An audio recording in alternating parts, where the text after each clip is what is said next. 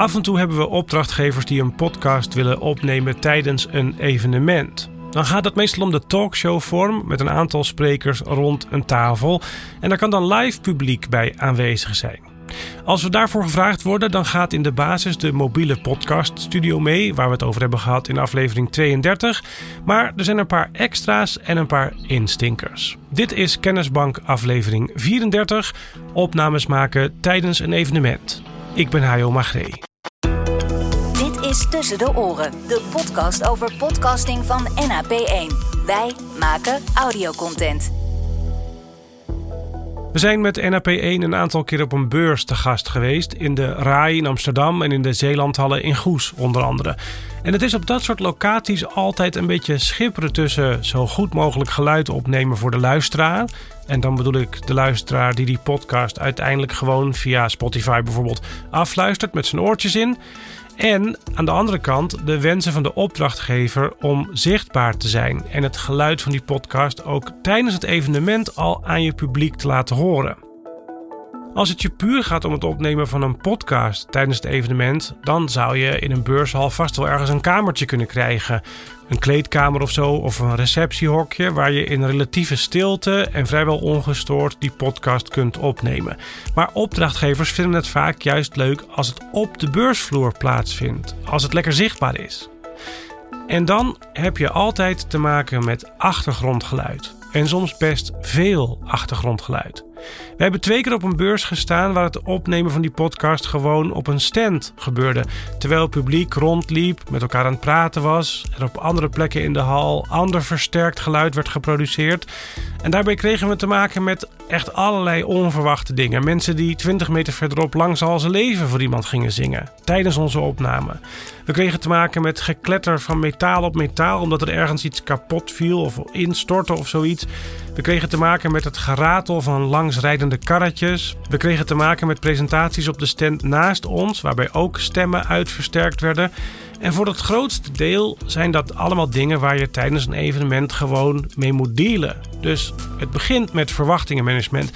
Wij vertellen aan opdrachtgevers altijd dat we dat soort dingen dus niet onder controle hebben. En dat er onverwachte dingen kunnen gebeuren.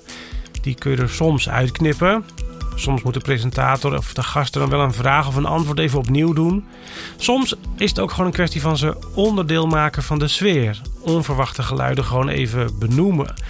En dan dat geroezemoes, ja, daar kun je niet op wachten tot dat stopt. Dus dat moet je al helemaal onderdeel maken van je verhaal.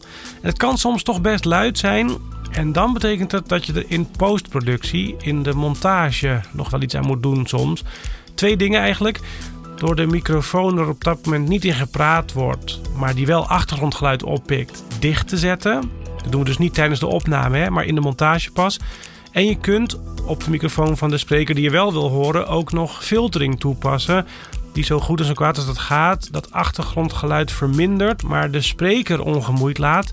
Dat werkt niet perfect, het werkt niet 100%, maar het kan achtergrondgeluid wel 40 tot 50% verminderen. Maar hoe dan ook, wij vertellen onze opdrachtgevers wel altijd dat dat achtergrondgeluid duidelijk aanwezig gaat zijn, echt een onderdeel van de podcast gaat worden. En dan heb je het volgende nog natuurlijk. Als je gezellig zo'n podcast gaat opnemen aan tafel en er is dus vrij veel achtergrondgeluid, dan kan jouw publiek, de mensen die langs die stand lopen of de mensen die op een stoeltje zitten in de zaal, die kunnen niet horen wat er aan tafel gezegd wordt als je die microfoons niet versterkt. En voor dat versterken heb je eigenlijk drie routes waar we dan ook altijd apparatuur voor meebrengen. In één geval was het al voldoende als mensen die langs liepen gewoon even een glimpje konden opvangen van wat er aan tafel gezegd werd. En daarvoor hadden we op twee zuiltjes twee bedraden hoofdtelefoons liggen die mensen gewoon even op konden zetten. Dus in dit geval hadden we vanaf de mengtafel twee extra koptelefoonuitgangen in gebruik naar een koptelefoon die was aangesloten en die konden we dan de mensen geven. Dan konden ze even luisteren. Maar dat kon dus met maximaal twee mensen tegelijkertijd. En dat is natuurlijk vrij weinig.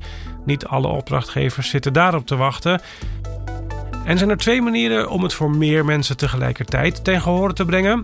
Je kunt een aantal speakers meenemen en die op statieven zetten. Die speakers die sluit je dan aan op de master output van je mengtafel in ons geval dus een Zoom LiveTrack L12.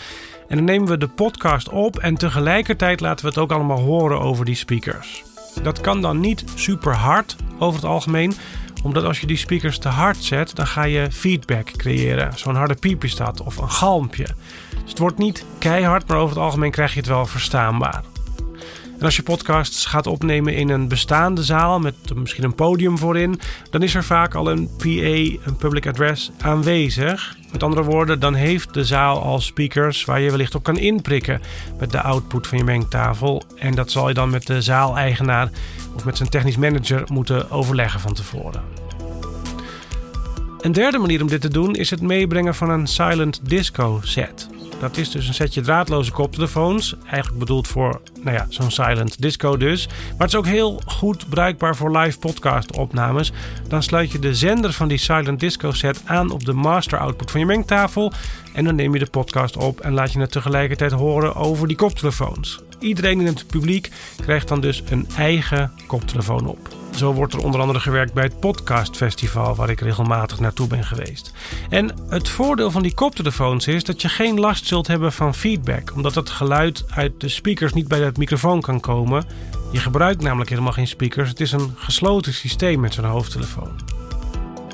Dan nog een paar andere dingetjes die bij evenementen van toepassing zijn. Waar we ook altijd even naar vragen is of de podcast bepaalde muziek heeft. Of er een leader is of een eindleader of dat er nog fragmenten ingestart moeten worden. Als je een podcast opneemt met gewoon de talkshowgasten aan tafel zonder publiek, dan is het vaak heel logisch om die muziek er pas achteraf in de montage onder te zetten. Dus die hoor je dan niet tijdens de opname. Maar als je een podcast live doet voor een zaal met mensen, dan is het voor de sfeer wel lekker als je die muziek ook in kunt starten. En dan moet je dus zorgen dat je die muziek hebt in digitale vorm. En je moet zorgen dat je de boel zo aansluit of iets bij je hebt om die muziek af te kunnen spelen. En ook dus ten gehoor te kunnen brengen over de speakers in de zaal of over die koptelefoons. Hoe wij dat doen hoor je in aflevering 32. En dan tot slot nog twee dingetjes met betrekking tot kabels tijdens een evenement. Met de mobiele podcast studio zitten we dus vaak gewoon als technicus aan tafel bij de sprekers. En kunnen we de kabels heel kort houden. Het is een beetje een soort van spaghetti, een brei op tafel. En alle kabels lopen gewoon rechtstreeks, zoals het uitkwam, van de mengtafel naar de microfoons en naar die koptelefoons. Want er zijn meestal geen camera's bij, dus dan hoeven we er niet zo op te letten dat het er netjes uitziet. Maar bij podcasts voor publiek is het al niet zo logisch dat er een technicus aan tafel gaat zitten. Dus dan zetten we de mengtafel vaak achter in de zaal of aan de zijkant van het podium. En daarvoor nemen we dan nog een dikke multicabel mee, zodat we alle verbindingen die nodig zijn tussen die tafel uh, op het podium en de mengtafel, die hebben we dan in één dikke verlengkabel zitten. Er zitten dan kabeltjes in voor vier microfoons naar de mengtafel en koptelefoonsignaals van de mengtafel naar de plekken waar die sprekers zitten. En in die multicabel hebben we dan ook nog een paar draadjes zitten om op die tafel, op dat podium, bijvoorbeeld een telefoon aan te kunnen sluiten of een laptop van mensen die aan tafel zitten nog fragmenten willen instarten. En die kunnen we dan van die tafel ook naar de mengtafel sturen en toch ook laten horen aan het publiek en tegelijkertijd opnemen. En dat scheelt ons dus voor elk van die verbindingen een kabel van 30 meter door die zaal leggen. En tot slot, het laatste ding met betrekking tot kabels. Hou er rekening mee dat als je op een evenement werkt, het opbouwen echt wel drie keer zo lang duurt. Onze ervaring is dat we vrij lang bezig zijn met het netjes wegwerken van kabels. Want ook al werk je met zo'n multicabel, dan nog wil je zoveel mogelijk kabels buiten beeld hebben. En die wil je niet kriskras over de tafel leggen, maar netjes langs de statieven begeleiden. En dat geldt ook voor die koptelefoonkabels en ook voor de kabels naar je speakers. Dat moet allemaal weggewerkt zijn. Alles moet getaped op de grond, zodat mensen er niet over kunnen struikelen. En waar ik dus uh, voor een opname aan tafel zonder publiek in 20 tot 25 minuten alles wil op staan, ben ik voor een talkshow-opname met publiek, inclusief die speakers bijvoorbeeld en inclusief die multicabel, wel twee uur bezig met opbouwen. En dan heb ik het op een locatie als bijvoorbeeld de RAI nog niet eens gehad over de tijd die je bezig bent om alle apparatuur bij de stand te krijgen. Bij dergelijke evenementen is het vaak zo dat je een uur moet wachten voor je mag laden lossen. Of dat je van de auto naar de stand twee trappen op moet en een lift door moet en nog een lange gang door. En dat kan echt heel veel tijd in beslag nemen.